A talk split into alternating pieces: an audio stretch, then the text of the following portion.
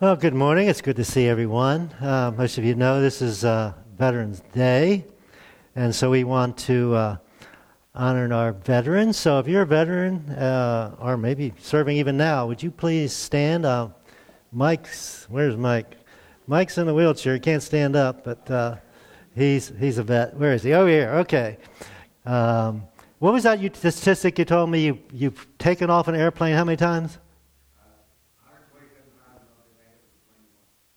He only landed with the plane once. So you know where he served. I don't think anybody else can say that use that statistic. All right, so thank you all for your service. Uh, of course, we all, yes.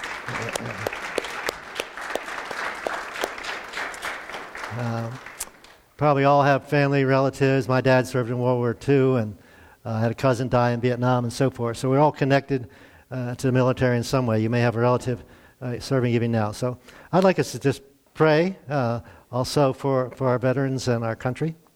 Father God, it is a, a, special privilege to live in this country, but it came through sacrifice and continues to come through sacrifice. Uh, people, that, uh, men and women, are willing to, to potentially sacrifice their lives, even if they don't. Uh, what a what a calling! What a what a uh, uh, honorable thing to do. Um, God, we just pray for these folks that are serving now. Keep them safe. Uh, thank you for those that went before them. Uh, the freedom we, we experience now. It makes us mindful, God, that you sent Jesus to die for us, that we might be set free from sin. Uh, God, we just ask you to take over the service, guide and direct, and speak as you see fit. In Jesus' name, amen. All right, thank you again. All right, we're in a series called Whisper, and it's about, uh, we would say, uh, hearing God. Now, we said that most people, even if they don't go to church, uh, pray sometimes, at least once a week. And what people mean when they say they pray once a week, it's usually to some higher power, some God, that they are speaking words in their mind, if not vocally. Uh, we're using a little different definition. We're saying prayer is a conversation with God. Consequently, a conversation involves speaking as well as listening. And the, the way to honor the person you're having a conversation with is to do more listening than talking. So it certainly should be with God. So we're emphasizing the fact that we should pray, but a big part of our prayer, important part of our prayer, is listening. And to do that, we have to quiet ourselves because God primarily whispers to us. And we talked about the reason for that. So we have to quiet ourselves to hear. But even if we do that, how do we hear and how do we know that we hear? And today's topic is God's primary love language. And it comes from that idea of a book. How many of you are familiar with the five love languages, uh, parent, with in spouses as well as with your kids? And the premise of that book is people have different love languages means I feel loved, and the book says there's five, but you know, I feel loved when my wife I don't my gift my love language is not gifts. So my wife discovered a long time ago, buying me gifts don't I, you know, that's not a big deal to me. Uh, and her love language may be gifts. She says she has all five, but anyway. Uh, so, uh, you know, I can buy gifts for her. She feels loved when she buys gifts for me. It doesn't. So we're going to talk about some of God's love languages, but today we want to talk about God's primary love language. But before we get into there, uh, I want to address a question because uh, I don't know how many of you taken philosophy class. I took a philosophy class in college. All right, only a couple of you. It's fascinating class because uh, you know a guy by the name of Descartes wrote something about, you know, God exists or I exist because, anyway, I'm going to get into philosophy this morning. But it's just interesting the, the, uh, the mental calculations, I guess you would call them. But here's the basic question one, one, one uh, area of philosophy is this How do we know what we know? Probably never thought about that, did you? So, as a child, you know what you know, mostly because your parents told you. You get older, you go to school, you got teachers, of course, you have other relatives, you probably have some friends. Uh, it's funny, as a kid, you believe everything your parents tell you. You get to be a teenager, you don't believe anything your parents tell you, right? Uh, then you get older and you start believing them again.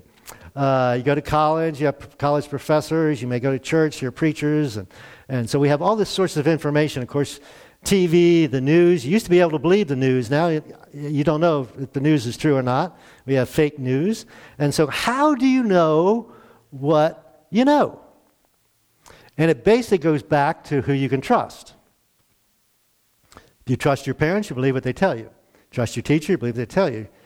If you trust people on the television, uh, you believe what they tell, tell you. But we all have, a, well, I'm going to use the term baseline, something we judge. How do I judge if I trust this person? How do I judge if I believe what this person is telling me? And so, not surprise to most of you, I'm sure, is uh, this is my baseline. So I use the Bible, Scripture, God's Word, whatever term you want to use, I use this as my baseline. So if I hear something, if I see something, if I read something, after all these years, automatically I compare it to this. And if it's different than this, I reject it because this is my baseline. Now, you may have some other baseline, that's fine. And it changes a little over time. I come to understand some things in here differently than I did when I was younger. Now, the big problem we have in our culture, one of the big problems we have, is this concept of tolerance. And what the, the society means by that is anything, everything is true. If you want to believe something's true, you can believe it's true.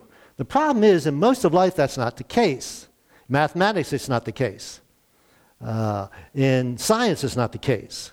There's scientific laws, there's mathematical laws. You can't just believe 1 plus 1 equals 3. I guess you can, but we're not going to be tolerant of that. A math teacher's not going to be tolerant. Society won't even be tolerant of that fact. Um, so everything can't be, cr- be true. And so even people that, that push tolerance and everybody can believe what they want, they have a set of belief systems that they use as their baseline. Now, if you're not a Jesus follower, that's fine. You have some other baseline. But as Jesus follower, this is our baseline, or should be. Now, the issue comes with using this as a hammer. Does ever everybody just kind of beat you over the head with the Bible? Uh, anybody like, like that? I don't like that. uh, hopefully, I don't do that. Uh, that's not the purpose. So here's the here's the the uh, two sides of the coin, I guess you would say. Uh, Jesus is described as being full of grace and truth, and we call this truth. Uh, we struggle with that. We either think we can give you grace, we give you truth, we can't give you both. But Jesus said you could. So let me give you a definition of grace and truth that I think we can, can do. Grace, I will love you no matter what. Parents, you do that to your children, don't you? All right? I don't even have to ask you. All parents love their kids no matter what. Um, so they can do whatever they want, and you're still going to love them because of grace. And God loves us no matter what, no matter what we do. That's grace. God demonstrates that for us. The other hand, we have truth. And truth is, I will be honest with you no matter what. And parents, you do that with your kids, right? When they misbehave, when they get out of line, whatever your guidelines are, your rules are, you are honest with them. So you're full of grace, you still love them, but you're also full of truth. now, in learning, we have an expression you learn should, should learn from your mistakes, right? But there's something better than learning from your mistakes. What is it? Anybody know? Learning from somebody else's mistakes. Isn't that better? I think it's better. And that's why we should read and why we study. We should study biographies. The wonderful thing about this book, there's all stories about people that messed up, right?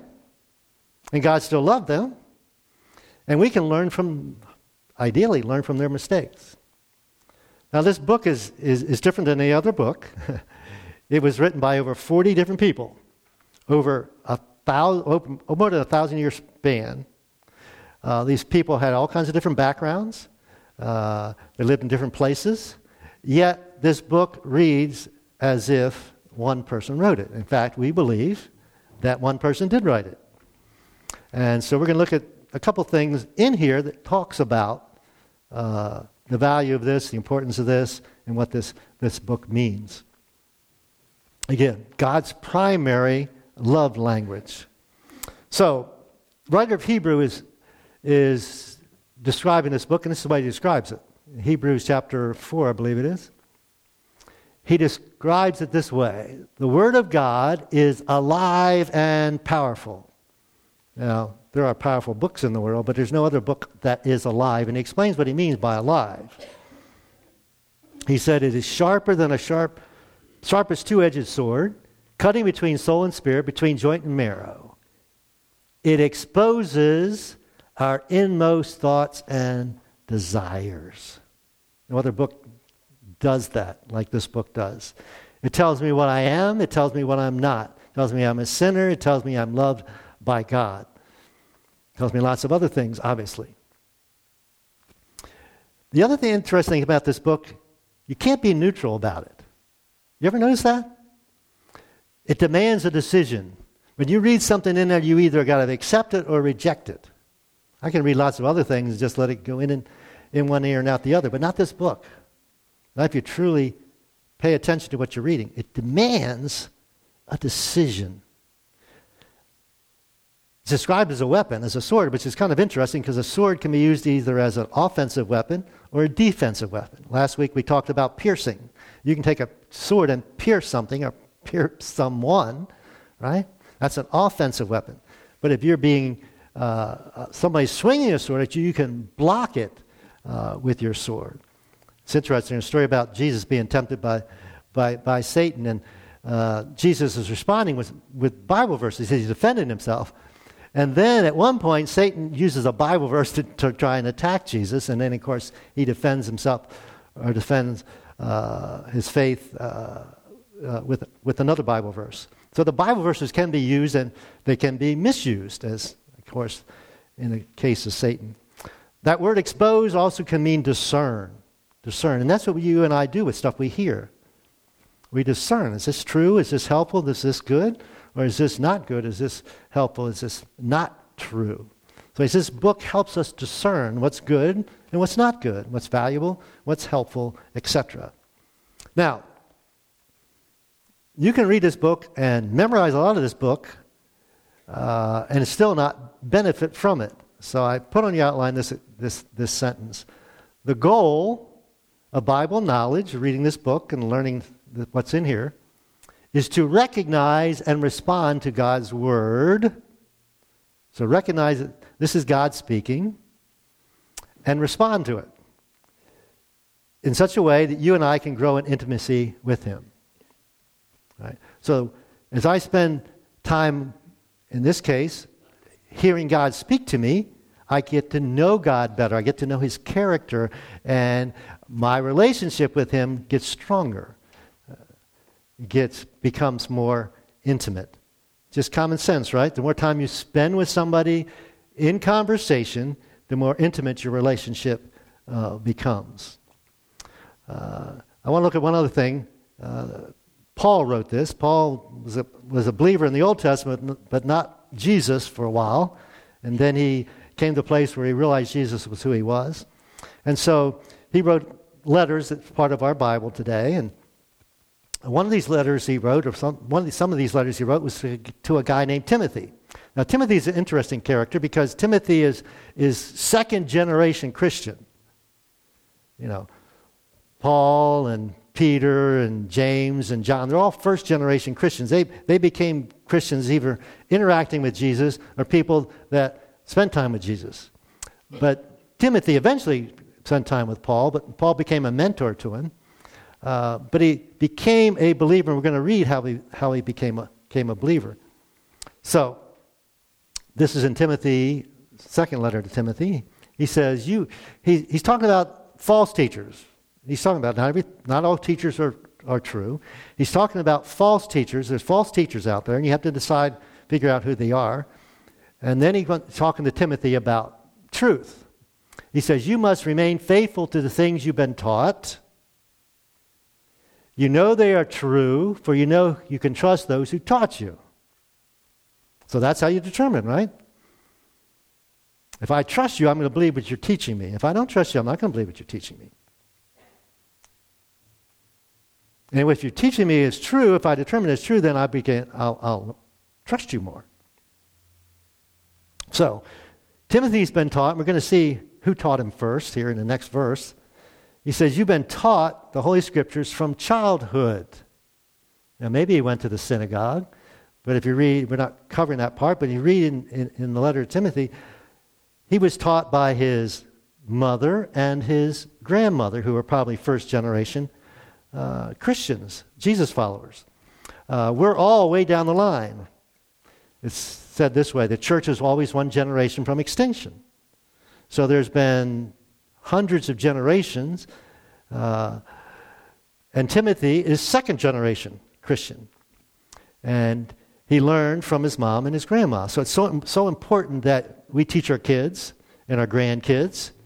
And of course, it's, it's important that the church teach teach your children also. And of course, we're involved in children's ministry here at the church as well as uh, out in the community, in the school. He says, They have given you, his mom and grandmother, have given you the wisdom to receive the salvation that comes by trusting in Christ Jesus. So that's a fundamental information you can't find anyplace else is how to get to God. And this book tells you how to get to God, establish a relationship. We call it salvation and it comes through trusting Jesus Christ. It tells us how we can have the power to change, not from the outside, but from the inside out. The Bible talks about it as a rebirth, a transformation, and we'll talk about that a little bit uh, in a few minutes. So he goes on. He says, All scripture, or the Bible, is inspired by God. Some translations say God breathed. So he said it has one author. We believe that Lots of different guys wrote it in their own style, in their own language, and from their cultural background. But God directed what they wrote. God inspired what they wrote. Differently than He inspires me or inspires you or somebody writes music or whatever. Uh, and He says it's useful. Now, some translations says profitable. You have a business you want to be profitable? You spend your time, you want it to be profitable. He said, spending time in this book is profitable or useful. And he says, to teach us what is true. It's good to figure out what's true. To make us realize what's wrong in our lives. That's also important, so we can change, correct it. It corrects us when we're wrong, and it teaches us to do what is right. So it's not enough to just stop doing the, the wrong stuff. We need to do the right stuff. So we say, we believe that through the Holy Spirit uses this book to tell us God's plan, God's purpose, God's character so we can develop a relationship with Him. And as that relationship develops, our trust develops. So we believe this, what this book says is trustworthy. It's a standard.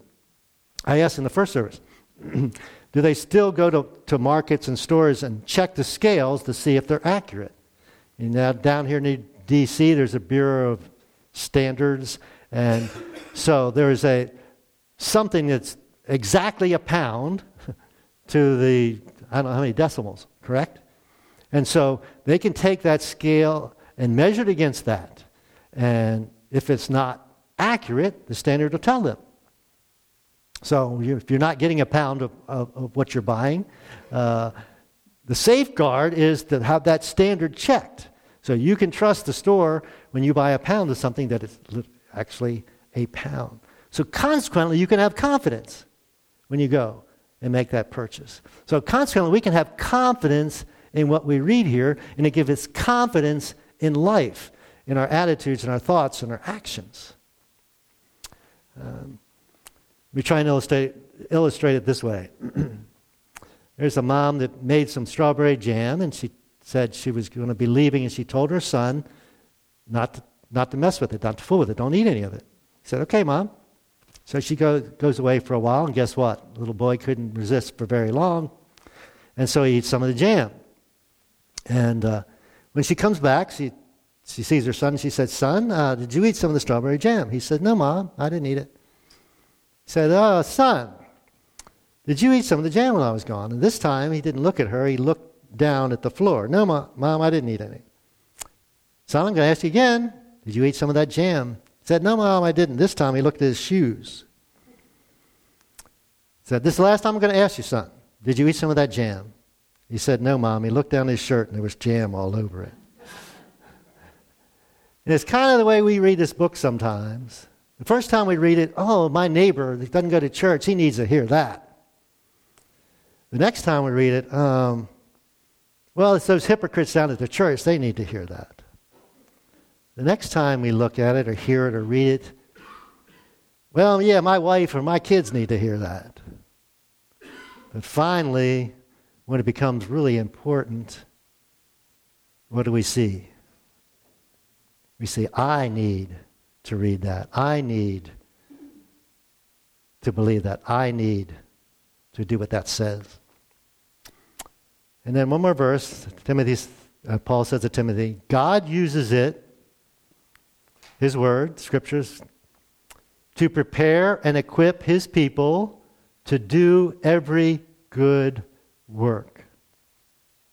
So, this book is to help us mature in our relationship with God and maturity in our faith, but it's also to prepare us for good work or for service. So, maturity and service. Now, the interesting thing is, you don't have to be mature to be served. In fact, you don't even have to be a Jesus follower. We'll, we'll let you do stuff around here. Um, so you can serve without being mature, but if you're mature, you're going to serve. And if you think you're a mature, mature follower of Jesus and you're not serving, you're not necessarily here at the church, but serving someplace in the community or somewhere, you're not truly mature. So, you ever feel like uh, God is kind of far away? You can't hear Him, your prayers are bouncing off the ceiling? Uh, let me give you a, a suggestion. It's on your outline. The easiest way, the best way, I think the surest way to get into God's presence is to get in God's Word. So sit down with this book and open it and start reading it. Now, I don't suggest the, this approach. Most of you probably heard the story about the guy that opened the book, he put his finger in there and said, Judas went out and hanged himself. Flipped over a little bit more. You go and do likewise. All right, so I wouldn't suggest that as the approach to Bible study. But I would suggest New Testament, maybe words of Jesus. Uh, if you got a red letter Bible, this one isn't one, I don't believe. Uh, red letter Bible, uh, just start reading some of the things that Jesus said. Now, it's not enough just to read it, and we're going to explain that to you in, in, in a few minutes. Scripture gives us guidelines, but the Holy Spirit gives us is our guide. Let me explain it this way. This gives me instructions about the type of person I'm looking for to marry, but Debbie Jenkins' name is not in this book. That's my wife, by the way, or was my, her name. Uh, I know I should go be a pastor, I need to go to school. But it didn't say go to University of Maryland, then go to Southern Baptist Theological, Southeastern Baptist Theological Seminary. It doesn't say that in here. So it doesn't give you the how, when, or where. So it gives you the guidelines, but you're dependent upon the Holy Spirit, and we'll talk about that in the coming weeks. Uh, the details, the actual application. So, on this final part, I wanted you to think about food, which is appropriate today, right? Because we'll be eating together. So, what's your favorite food? I don't have a favorite food. Maybe you do. Uh, I have a favorite fruit. It's oranges. My wife's favorite fruit is, is strawberries. Uh, but think of your favorite food. All right? Now, you have your favorite food sitting on the table here. Now, as long as it's just sitting on the table, that's not very satisfying, is it? In fact, that could be really frustrating. So you can read the book, you can have, by I've got hundreds of, not hundreds, dozens of Bibles. I have access to the Bible online, and so do you, and my phone, all these other places. But that's not very satisfying having a Bible. So let's use the analogy of the Bible with your favorite food. We're calling it reading the Bible for depth. Right. So first you have to actually read it or hear it. Hearing is good. Um, and so with that food, your favorite food, you have to actually bite into it. So reading is like taking a bite. Secondly, you can read it and never. You ever read something then forget it? I don't know what I just read. So you, you can't just read it. You got to, we're going to say meditate on it. In this case, we would say you chew it. I hope you chew it before you swallow it, right? So you chew the food, you enjoy savoring the food. So you meditate upon it. Thirdly, you need to pray through it. This would be actually swallowing it, because you could spit it out, right? uh, you actually need to swallow it. So you need to take it in, literally take it in. Take it as whatever you read. Uh, Bible, old, uh, some translations use the word quicken. Uh, the translations I like said it comes alive, becomes real. Uh, it's actually the same word for resurrection. so it can actually make a bring to life some part of you or something inside of you. And so you get to the place where hopefully you don't do this. I have to read my I have to read the Bible. Rather I get to read the Bible. sometimes described as God's love letter to us. And uh, I was going through a drawer in my desk uh, this week and I came across a couple of cards that I had saved. And uh, I pulled them out, I read them, and I put them back in the drawer. I still saved them, I still have them. Who do you think that those cards were from? From my wife. Some of you gave me cards a couple weeks ago for my birthday. Not that I don't love you and hope you love me, but they went in the trash. They're, they did. All right? Uh, but not my ones from my wife. They can't because it's a love letter. And I want to read, I read them again. And I'll, sometimes in the future, I want to read them again. This is God's love letter to us. Sometimes we don't read it because we're afraid it's going to tell us. Well, I'm not afraid of what my, uh, what my wife's going to tell me. I want her to communicate with me. So praying is actually swallowing it. And then I, I'm going to use the word contemplating. All right? So I need to process this. I need to think about this. And so that's digestion, right? It actually becomes part. Otherwise, I don't remember the person who wrote, wrote this, but we become educated beyond our obedience. We know more than we do. In fact, it was Mark Twain, I think, that said, it's not, it, ain't, it isn't, it ain't, he used the word ain't. It ain't the parts of the Bible that I don't understand that bother me, it's the parts that I do. James put it this way Don't just listen to God's word, don't just partake of it. You must do what it says, otherwise, you're only fooling yourself. So the last part was obedience. It's actually doing it.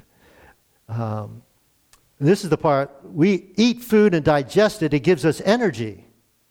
Does it give us energy to do nothing?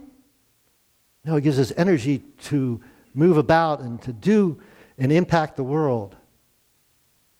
And so, whatever we read in here, in fact, someone suggested that you read, continue reading till it gives you something to do, and then go out and do it.